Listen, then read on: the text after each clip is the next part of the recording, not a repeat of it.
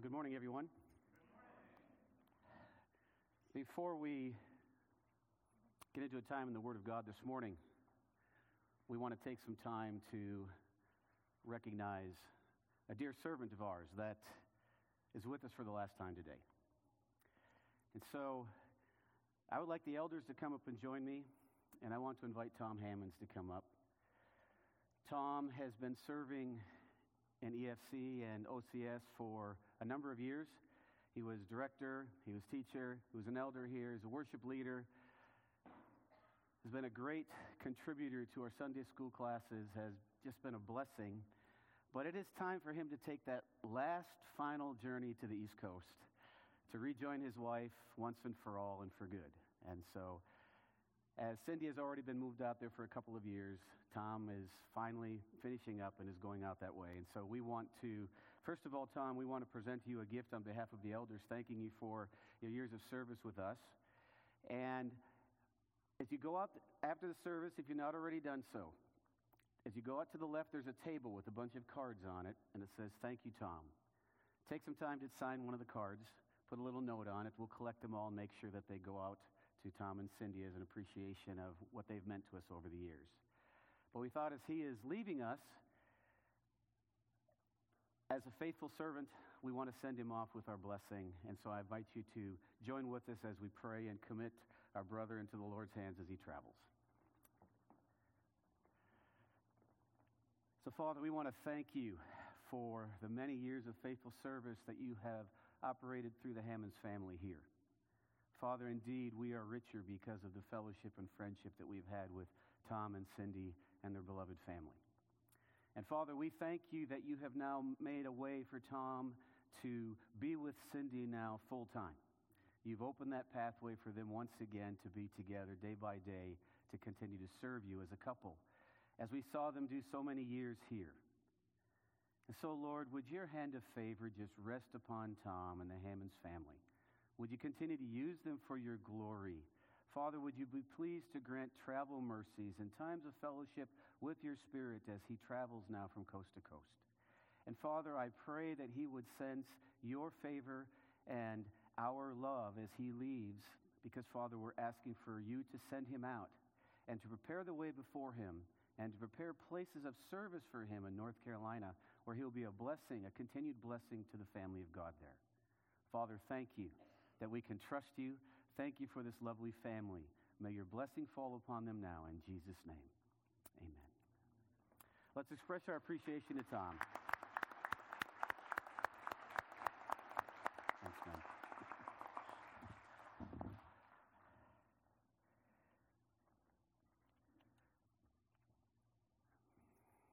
I hope you'll take a moment at this time make sure your cell phones are turned off. As we're live streaming, we want to make sure there aren't any interruptions. And for those of you joining us online, good morning. Thank you for being with us.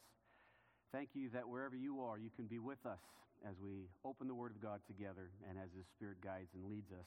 So I invite you to turn in your copy of God's Word, wherever you might be, to Matthew chapter 15. As the Apostle Paul was writing his magnus opus, his great work, what we know as Paul's letter to the Romans, he took great care to show that all people are guilty before God because of their sin and rebellion against his holiness and against his law and his love. First, Paul in Romans chapter 1 shows how sinful and guilty the Gentiles are. That they have rebelled against God, that by nature they're opposed to him and they're going off after all kinds of sins. And so the judgment that God has against them is just. Then when we get to chapter 2, he will take on the self righteous and the Jews, and he says, You as well are guilty before God because you've not kept the law of God, you've not walked in the ways of God. And so he summarizes in chapter 3 then that all have sinned and fall short of the glory of God. And in the middle of that little passage, he explains what I think is the core and the heart of the gospel. Romans 3 21 to 26 is perhaps the core of the core of the Bible message of how God is justifying sinners for his glory. Well, as he continues in chapter 3, he gets to verse 28 and he says, For we hold that one is justified by faith apart from works of the law. Now, he's going somewhere as he makes this argument because he's dealing with a church in Rome that is half Jewish, at least, half, Ro- half Gentile, and how are they going to live together? But first, he has to establish the boundaries and the guidelines. So he goes on in verse 29 Or is God the God of Jews only? Is he not the God of the Gentiles also? And he answers, Yes, of Gentiles also. Since God is one who will justify the uncircumcised by faith and the uncircumcised through faith. Now, I'm belaboring that point a little bit in my introduction this morning because the Apostle Paul has captured well the intent and the focus of the mission of the Lord Jesus Christ. This Jesus who was born among the Jews, born under the law, came to fulfill the law and the prophets of God and to live out the perfect righteousness that God requires for the salvation of sinners. And as part of that great plan, formed in the mind of God in eternity past, God desires to save people from all types of backgrounds and situations and people groups, and that includes the Gentiles. Well, this thought from Paul, I think, prepares us well for the passage we're going to look at today, Matthew 15, verses 29 to 39. Now, as we saw last week in the passage that preceded this one, that Jesus has left Galilee for a brief period of ministry among Gentiles.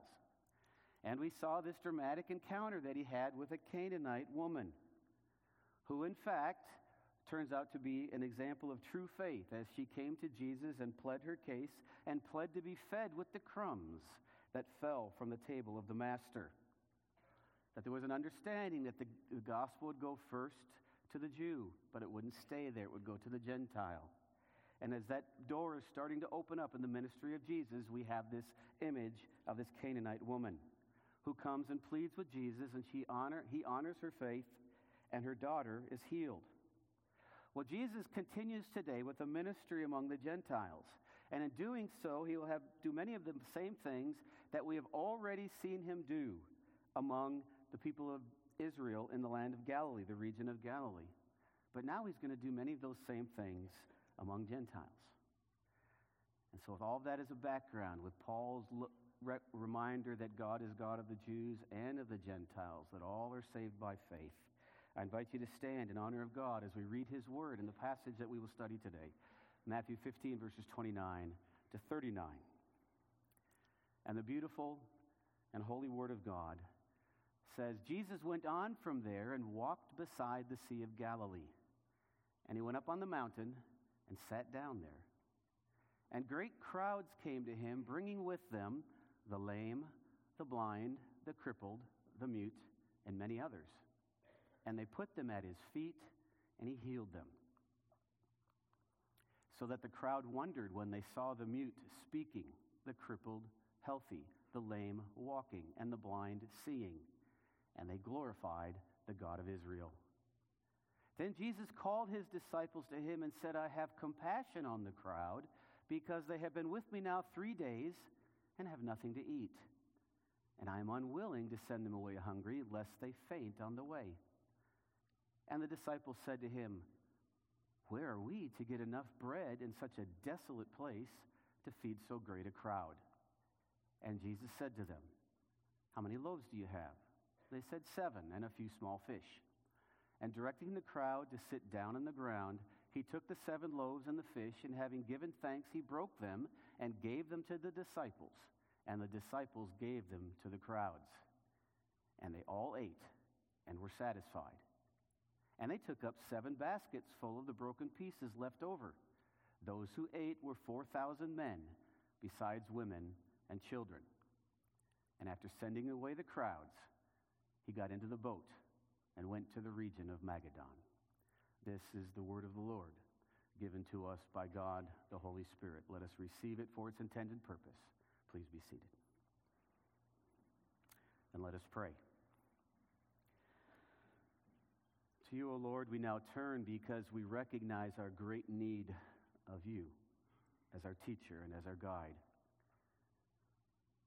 And Father, we all bring in this morning temptations and worries and passions and desires And we know we need to channel those things now and lay them at your feet and allow you to teach us, allow you to guide us. And so we commit this moment into your hands because we need you to be at work so that we not just go through a basic exercise of reading and writing, but that we actually hear from the living God. So teach us in these moments, we pray, in Jesus' name. Amen. You follow along in your sermon outline, we get to our first major point this morning, which is clamoring and healing. Clamoring and healing. And our passage begins with these words Jesus went on from there and walked beside the Sea of Galilee, and he went up on the mountain and sat down there. We've just seen where he has healed the daughter of this Canaanite woman who was oppressed by demons, and Jesus sets her free as he responds to the faith of this woman. And now he continues on his journey with a walk around the eastern side of the Sea of Galilee. He has left the district of Tyre and Sidon and the complementary passage in Mark chapter 7 says that he went to the region of the Decapolis. Now, this, the word Decapolis is a compound word. The word, it has two words. First is polis, which is the word for city, and deca, which is the Greek word for 10. And so you see where we get Decapolis meaning the region of 10 or the cities of 10. And the Decapolis then was a league of 10 cities on the in the region east of the Jordan River. It was composed predominantly of Gentiles and was largely outside of Jewish control. It's an area that's found today in modern day Jordan and Syria. And there are several clues in our passage that indicate that these events are taking place in Gentile territory. The first is that Mark chapter 7 tells us that Jesus went to that side of the, the, the Sea of Galilee. He went to the region of the Decapolis. Second, the reaction of the crowd that we will see in Matthew 15 31 says, Glory to the God of Israel. That saying is never recorded as being said in Israel itself, but it certainly is fitting with events that happen in Gentile territory. Third, the story concludes with Jesus leaving that area, getting in a boat, and crossing back over the Sea of Galilee to the western side. So if he's arriving on the western side, we can at least surmise that he has left the eastern side to get there. Now, I'm emphasizing the Gentile nature of what is happening here because it's a key, I think, to understanding what is going on in this section of the gospel according to Matthew. And so our text begins where it says, Jesus went on from there and walked beside the Sea of Galilee, and he went up on the mountain and sat down. Now, where have we heard those words before? We've heard them in Matthew chapter 5 at the beginning of the Sermon on the Mount, where Jesus went up on the mountainside and sat down. His disciples came to him and he began to teach them, saying, and it goes on with the, with the Beatitudes and the Sermon on the Mount. Jesus here is assuming the role of a teacher, the role of a prophet, as he goes up on the mountain where lots of important things happen and encounters with God in his holy word, and he begins to teach. At least it seems it should be a time of teaching. It quickly, however, turns into a time of healing and the performing of miracles, as we see clearly in our next subpoint. Great are their needs. Great are their needs. And we continue in verse 30. And great crowds came to him, bringing with them the lame, the blind, the crippled, the mute, and many others. Now, Matthew seems to like doing this. He seems to like giving us little clusters of miracles as a way of summarizing what Jesus has done in a particular region or during a particular period of time in his ministry. And so it's probably a summary then of what has happened in, these, in his ministry here in Gentile lands, but certainly it's a summary of what he did on this occasion. And notice it wasn't just crowds, but great crowds. Jesus did not need to go looking for people to heal or to touch. No, like in so many other occasions, word begins to get out. It gets out quickly, and people begin to share that Jesus is with us, and they bring with them those who are sick. Notice it is the great crowds who bring with them. It is those who are well who bring those who are unwell. It is the healthy who brings those who are unhealthy. And who do they bring? And we have a list of the types of people that were being brought, the maladies that they were afflicted with the lame, the blind, the crippled, the mute and many others. We're going to see a great display of the messianic power of Jesus. The word for lame typically refers to problems with the lower extremities of the body, but can be used to refer to all of the appendages of the body. The blind, of course, are those who cannot see. Now, the word for crippled here is very similar to the word for lame. In fact, they sound almost the same in Greek. But this one takes on a more comprehensive role. It, it encompasses any abnormality or incapacity of the human body. The word for mute, mute here is one who cannot speak, but often that includes obviously one who cannot hear. And so we fear the drama building. Here's this healer. Here is this Messiah, this compassionate one. The crowds are gathering, and they're bringing with them those that are in need. This is a very unhealthy group. They are experiencing some of the worst effects of living in a sinful world. Now, it is not the case that every physical ailment is the direct result of a sin on your part or on mine, but it is true that all sin ultimately, all, all sickness is ultimately the result of Adam's sin, of the fall of transgression into the world. And that is why all of us are born sinners, because we inherit that same condition. He, as our Father, has brought that condition. And so we are born sinners, but then we prove over and over and over again that we're also sinners by our actual actions. And so here's the drama the crowds bring these great group of people in desperate need, and they put them at his feet. Now it's interesting. Matthew wants to draw our attention because the word that is used for to put here can mean to throw down or to cast down. In fact, when Judas betrayed the Savior and took the 30 pieces of silver and experienced his gift, his guilt, I should say, he cast down the silver into the temple. It's the same word that's used here. When Paul was on his way to Rome, and the ship upon which they were traveling was buffeted by a storm. We are told that the sailors took their tackle and cast it into the sea. It's the same word that's used here. Now, do I think that we're to see violence here? That they're coming and just violently throwing the sick at Jesus' feet? No, but I think what it shows is the tremendous energy, emotion that was present as they're bringing their desperate loved ones to place them at the feet of Jesus. There's urgency here. And just imagine the scene after ca- traveling some distance, perhaps carrying someone on a cart or on the back of a donkey, even on your own back, you, you come and the crowd is growing ever larger very rapidly, and you're desperate to bring your sick one to the feet of Jesus. The jostling that's going on, the competition, the weaving in and out of these masses of people as they try to get to the feet of Jesus. This was no or- orderly procession of customer service whereby each person takes a number and waits his turn in line.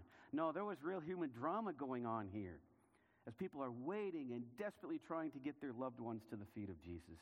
It was chaotic, it was boisterous, it was noisy, it was an active scene. Great are their needs.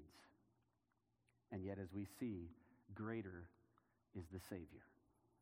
Greater is the Savior. And with just a simple summary, Matthew says, and he healed them. One after another is brought before him with various ailments of different kinds, and one after another, Jesus heals him. And we're not told how. How. We're not told did he touch them? Did he speak to them? Did he lift them up? We don't know. It just says that he healed them. And it was such a great and dramatic event that the crowd wondered when they saw the mute speaking the crippled healthy, the lame walking, and the blind seeing. The crowd is seeing what's happening. Loved ones are seeing their sick loved ones healed and made whole and healthy right in front of them. The mute are speaking. Wouldn't you have loved to have been there? For the first time, someone's able to speak and, and listen to their story. And then listen to the praises that are going to be poured out to God as lips are loosened and ears are opened and tongues are empowered to speak. Imagine people who were crippled suddenly being healthy, working as their bodies were designed to. The lame who, had, who arrived being carried by someone or on something, suddenly jumping around with joy. The blind beholding the faces of their loved ones, perhaps for the first time. Tendons being restored, nerve endings being reconnected, muscles being re strengthened, broken bodies knitted together to be made whole by this greater Savior who is able to heal.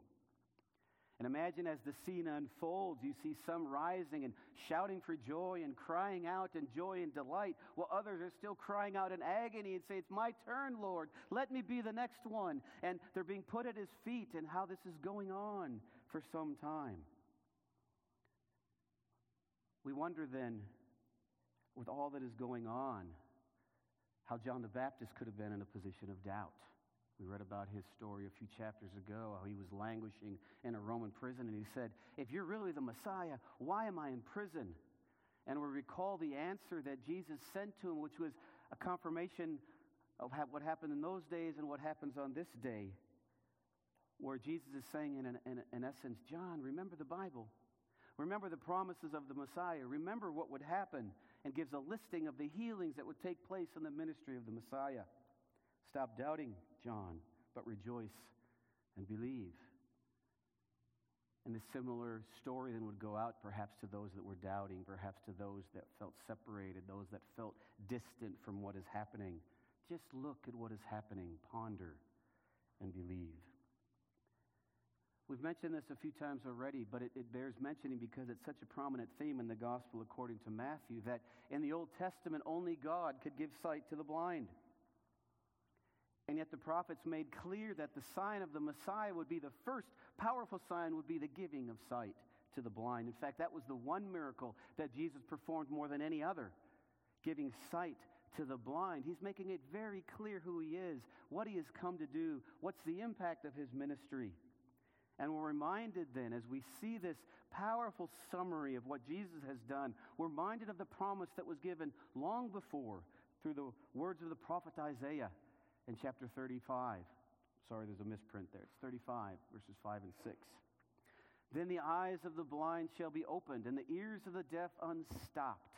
Then shall the lame leap like a deer, and the tongue of the mute sing for joy. Do you not hear these words resonating in the background of the passage that we've just read? As all of these miracles are being performed to show that this Jesus is the fulfillment of all that was promised. That's why we sang John Wesley's hymn this morning because it, it puts to song the words of this prophecy that all of these things will happen. The crowds see all that is happening and they see that the Messiah has come, that he is greater than their need, and so they give glory to God. And so we're told that the crowd wondered and they glorified the God of Israel. They marveled at what they were seeing bodies put back together, lives being restored. They hear the shouts of praise, they see the dances of joy. And the crowd raises their voices in an ever increasing crescendo of joyful tears, shouts of relief, deep and grateful emotional embraces, and praises poured out to God. They glorified the God of Israel. They recognized that the power of Jesus had come, and it could only, Jesus could only perform these miracles because he was doing it by the power of God. And because the story is building on what we saw last week when Jesus said, I was sent only to the lost sheep of the house of Israel, we see that the promises that were given to the line of Abraham are, are overflowing now to the nations. The, it's beginning. It will grow throughout church history, but it's beginning as these blessings overflow through this line, of which Jesus is the ultimate seed of Abraham. Yes, salvation may come out of Zion, but it will not stay there. So if we have seen the Lord at work, if we, had, we have seen him answer our prayers, if we have seen the salvation of loved ones, if we've seen healing and restoration, then let us be those who raise their voices and give glory to God. Because the blessings that began in Israel have reached all the way to us. And after we have seen the clamoring and the healing, we get to our second major point, which is multiplying and feeding. Multiplying and feeding. Now, there are three main stories in Matthew chapter 15. And you notice they all have some reference to food. And the first one, Jesus is asked, well, if, we, if you wash your hands, but not according to the ritualistic practices of, of the tradition of the elders, does that make you unclean? And Jesus says, no. It's not the ritualistic traditions of men that make you unclean, it is your unclean heart. Therefore, we, we can eat whatever we desire. And the second one, the Canaanite woman asks for the crumbs to fall from the master's table so that her daughter might be healed. And Jesus responds. And in the third, now, Jesus is getting ready to set the table, as it were, now for another large group of people. In this case, the Gentiles, 4,000 of them. The crumbs of the table that have fallen from the master's table will now begin to become an abundance of bread that will flow to the nations.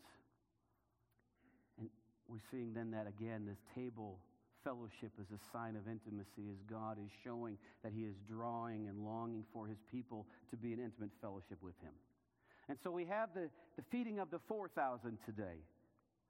And we know that there are some similarities to the feeding of the 5,000. And so let's look at some of the similarities. In both cases, obviously, there are large crowds. We are given the number of men, not including the women and children. They're both very large crowds. In both cases, they happen in a desolate place. In both cases, Jesus shows compassion to the people, but the disciples are not quite as with it, and they're showing more concern about the logistics and the lack of supplies. And Jesus feeds the crowd and sends them away. Those are the, some of the similarities. But there are some major differences. And it's good for us to notice the differences because there are, in fact, two different stories here. So, what are some of those differences between the 5,000 and the 4,000? Well, the location is different. Though they both happen around the Sea of Galilee, they do not happen at the exact same point. Some of the numbers are different. There's a different number of people present.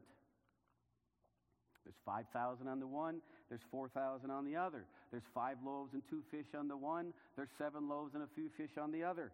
There's a different number of baskets that are used at the end. There's 12 and there's seven. There's actually a different word for basket that is used in each case. And Matthew 14, where we have the feeding of the 5,000 among the Jews, the typical Jewish word for basket is used. But here in chapter 15, there's a different word that is used for basket. In fact, it's the same word that was used when Paul was lowered from a basket when he was stuck in Damascus and was lowered from the city wall to escape the king. The time of the year is different. In Matthew 14, the people are sitting on green grass. Here, they're just sitting on the ground. Perhaps this was after the time of the rains and after everything had browned out. We, we kind of know something about that here in Northern California. After the grass is green after the rains, it tends to brown out with time. The timing is also different. In the feeding of the 5,000, you'll recall that Jesus left the boat and the crowd looked to where he was going because we said, after all, looking down from the mountain out over the Sea of Galilee, you could determine in what direction they were going. And they raced around the side of the lake to get to the destination and they met him when he arrived on the shore. And he began to teach them and he fed them and healed them all on the same day. But here, very clearly, this crowd has been with him three days. And so we're dealing with different, similar, but different incidences. But I think the kicker is that Jesus himself affirmed both events. And so those that would take issue with what Jesus may or may not have done, let them just simply deal with Jesus himself. As for me and my house, we'll listen to what Jesus says. Now, Matthew has made little mention of the phrase here, he went up on the mountain and sat down. But as we said in our introduction, this would have been a time of teaching as well as healing. And it went on for three days.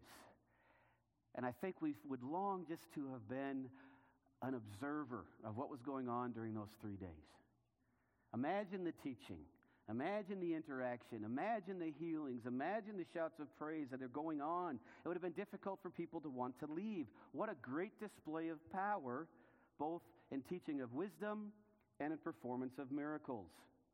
Would have been difficult for the people to even drag themselves away because, after all, this is literally the greatest show on earth. And so, after he's had these displays of healing provision, among the Jews, which we read about. We're going to see a similar display now among the Gentiles. We're going to see that he is the Savior of the world, that he came to be the Savior of all peoples.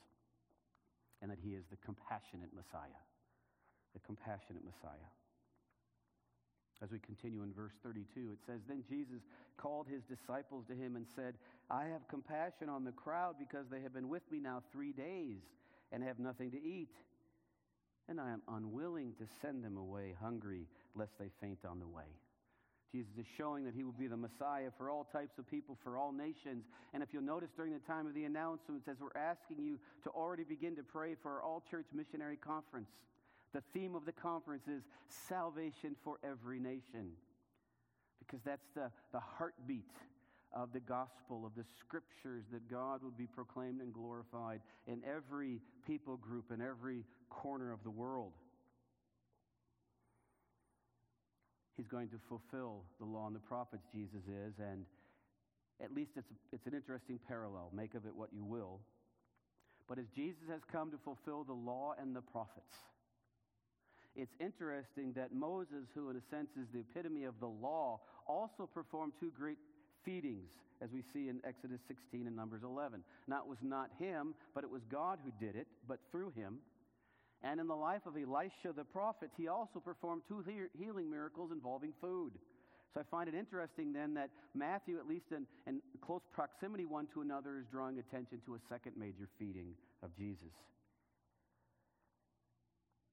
The text tells us that Jesus called the disciples and expressed his concern for the crowds. I have compassion on the crowd because they have been with me now for three days. Their supplies are exhausted. Whatever they brought with them is now done. There's, everything is depleted. To, to send them away now would have been hazardous, far away from the villages with no food or water. He even feared that they might faint on the way.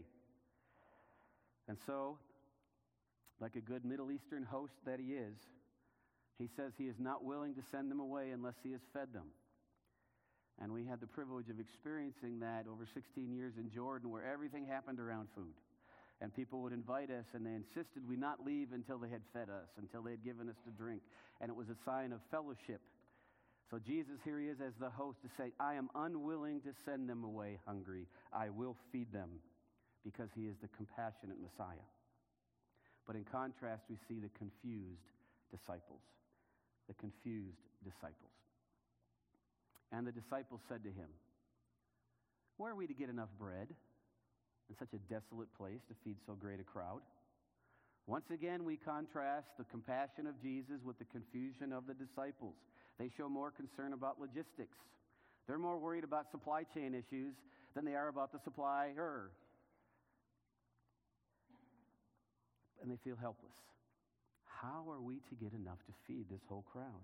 Where are we possibly to get enough bread?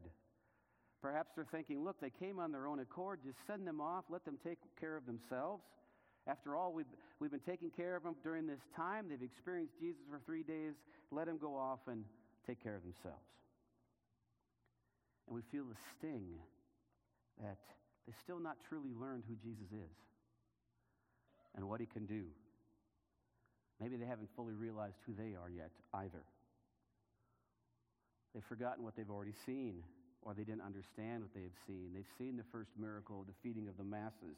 They've heard about a Savior talk about the difference between what is clean and unclean. They've been with him now for some time, and they, they, they're still not quite getting it. They're facing a great need, but they forget that they're in the presence of the great I am, the one who calmed the seas, the one who could raise the dead, the one who is the bread of life. You know, we might think, well, how could they do that? How could they be in the presence of the great I am and say, oh, we have a great problem, when they should be saying, we have a great provider? But I think before we get too hard on them, we should look in our own hearts. Are we ever like that? Have we seen the Lord care for us? Have we seen the Lord provide for us? Have we seen the Lord answer our prayers? Have we seen the Lord deliver us? And we get into the very next problem, and what do we do? Well, God, where are you? What am I going to do? This is a great problem I can't overcome.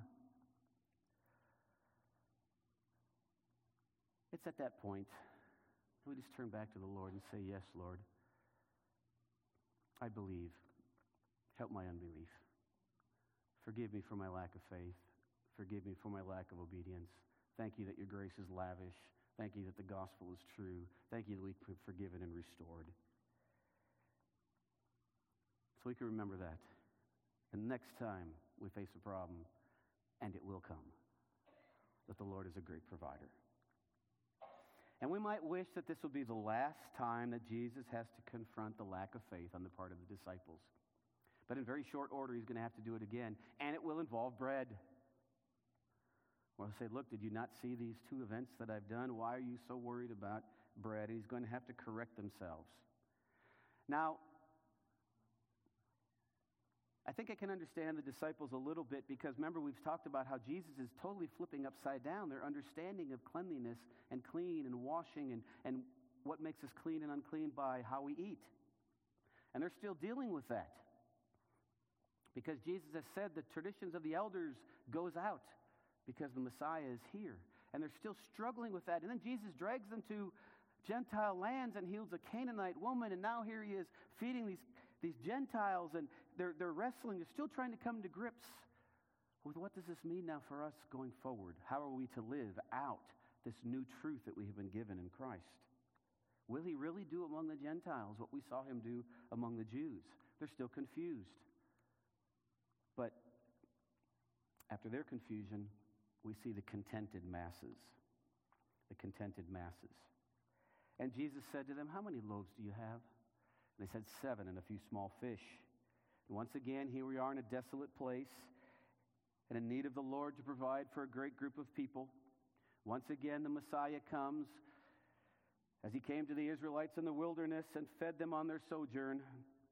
So the Lord comes in the wilderness to take care of his people and to feed them, those who come to him. He finds out how much they have and he directs them to sit down on the ground. Now, this sounds very similar to what we have seen already in the feeding of the 5,000. Two small changes. They're not sitting on grass, they're sitting on the ground. But secondly, is the word to sit itself. It has a similar meaning to what we saw in the word that was used in, in Matthew 14. But the one here specifically means to recline at table. The Lord is about to serve a feast. And the Lord is inviting these Gentiles to come and recline at the table symbolically with their master, with their Savior. And as he invites them to sit, he prepares the meal. He took the seven loaves and the fish, and having given thanks, he broke them and gave them to the disciples, and the disciples gave them to the crowds. And Jesus took what was available and used it for his glory. It's a reminder that we can do that. This was a very meager ra- uh, uh, provision seven loaves and a few fish. You recall that um, one person at one meal would eat several of these little tiny loaves. And so this provision was very small in the face of a very large group. But Jesus takes the meager rations that they have and uses them for his purpose. And ultimately, my friends, what do we have before the Lord that could be considered anything other than meager? Because he's the creator of it all, he's the giver of it all, he's the sustainer of it all. So whatever he has given to us, all he is saying is, look, show that you trust me, Show that you love me. Make what I've given you available back to me so that I can use it to be a blessing and glory and uh, glorify my name and to provide for the needs of others. And a great privilege that we have is to make the resources that we have been given available back to the Lord for kingdom purposes. You've heard me use this illustration before, but I think it bears repeating. There's a big difference between a river and a reservoir. And a reservoir, in many situations, just receives, just receives, just receives. And if there's no outlet and there's no outflow, oftentimes in a reservoir, the water becomes unusable or become, there's a stench that rises from it. Whereas a river, of course, there's input and output and the flow and the blessings just keep going. And I think you understand which one we're to be in the Christian life. That if we have been given blessings and they've flown into our lives, we're allowed them to flow out to be that blessing to other people. But if we just continue to accumulate and to keep and accumulate and to keep, well, what happens to water that sits stagnant for a while? Let's not be stinky Christians, okay? Let's let the Lord flow through us with his blessings and be blessings to other people. If he has given us so graciously and lavishly, let's make it available for others. There's such a joy in being involved in his kingdom purposes. Well, Jesus raises the elements, he prays over them, he literally gives thanks, breaks up the bread, we are told. You can read the text, gives it to the disciples, who gives it to the crowd. Jesus is the one that is performing the miracle, but notice how he accomplishes it through his disciples.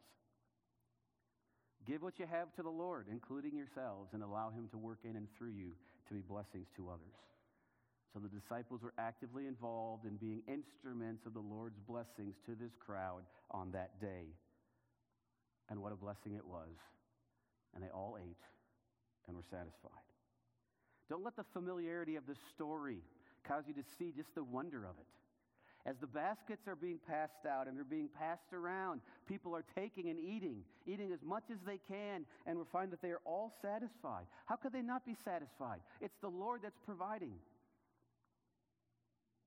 In a symbolic sense, they were satisfied. No, in a real sense, they were satisfied.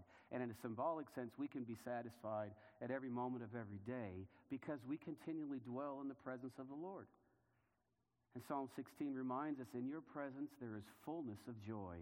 At your right hand are pleasures forevermore. You want to have a dynamic, a wonderful, a hopeful, a joyful filled life. Dwell in the presence of the Lord. He's already here with us. Enter into fellowship with Him, intimacy with Him. Encourage Him to guide and lead you. Speak to Him, talk with Him, and you'll find that in His presence there is fullness of joy.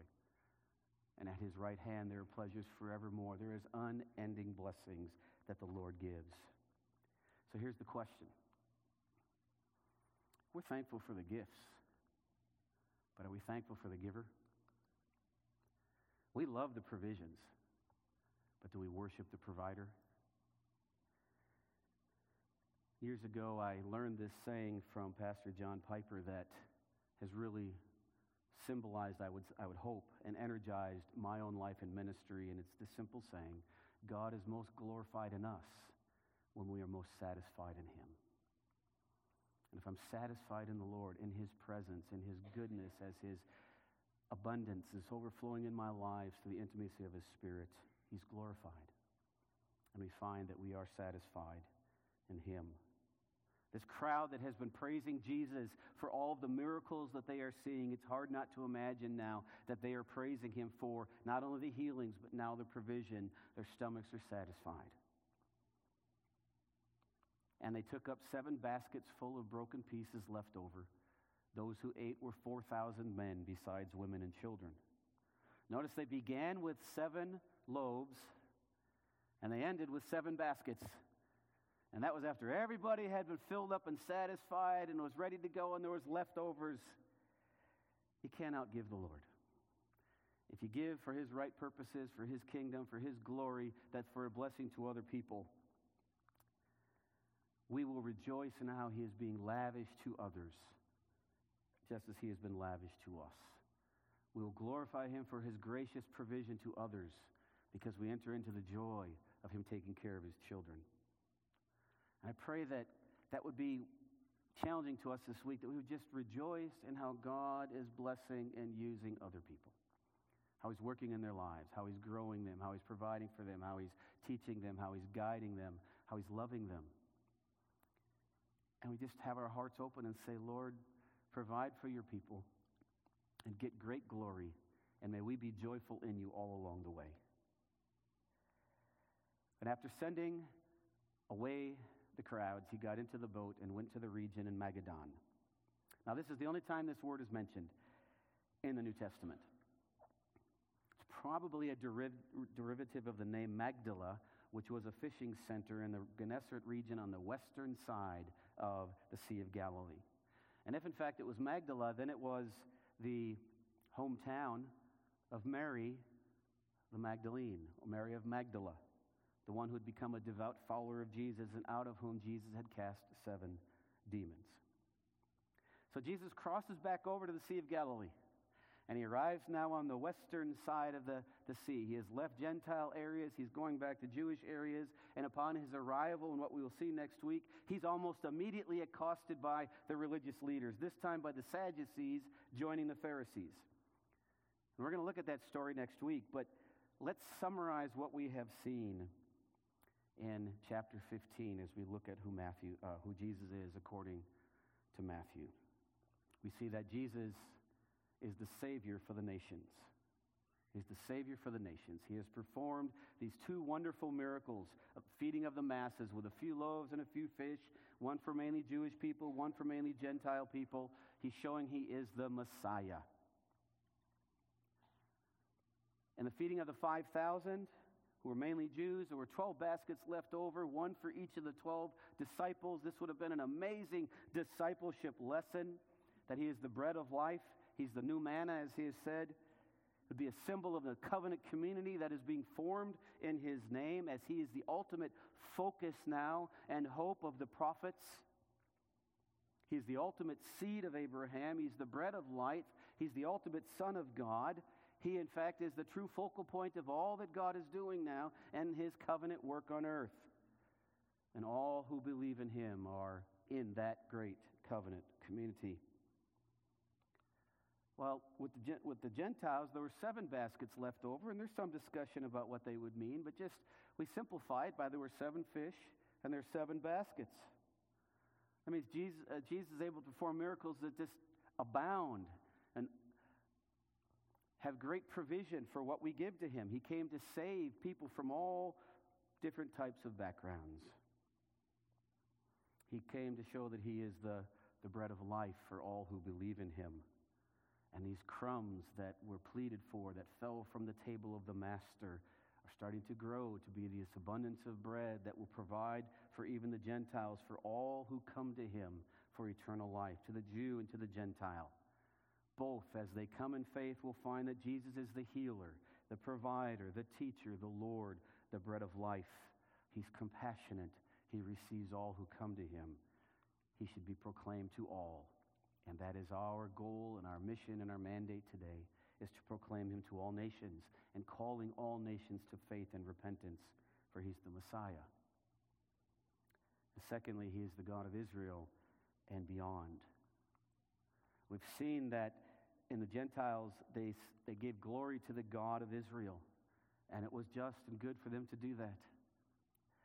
But as the kingdom of heaven expands, the praises of the Lord go beyond the borders of just one small country. Yes, as we saw last week, in the mystery and the history of God's plan of redemption, that the promises had to be fulfilled to Israel first because they were given to Israel first. But there's anticipation in the pages of the New Testament that it'll burst beyond and it'll go to the nations, and so that all of the prophecies of how the gospel and the word of God will be proclaimed throughout all the world will happen and so, as the kingdom is being proclaimed and it's expanding, it's, it's overflowing into other nations, and these crumbs that fall from the Master's table become the bread of life that feed all who come to the Lord, even those who come to be saved for eternity. And so, let all who hear his voice come to him and believe and receive and repent and eat the bread which gives eternal life. Because all this still is just preparing us for that great and glorious day one day when we are told that all of the redeemed from all the nations, from all the time, will sit at the table of the Lord and dine with him forever, and how we look forward to that day. That is our great hope, that we will dine in his presence with eternal joy forever. Jesus is the Lord of the Jews and the Lord of the Gentiles. He's a compassionate, kind, gentle Savior, but almost repent and believe. There's no second route, there's no shortcut, there's no alternative path. There is no biblical GPS that will say, oh, you can take this alternate route. There's just one, and it's Jesus, and he bids all come and enter into the Father's house. But the only one that can do that is whose hearts has been transformed by an encounter with the living God. Only that transformed heart that is able to worship the Lord in spirit and truth.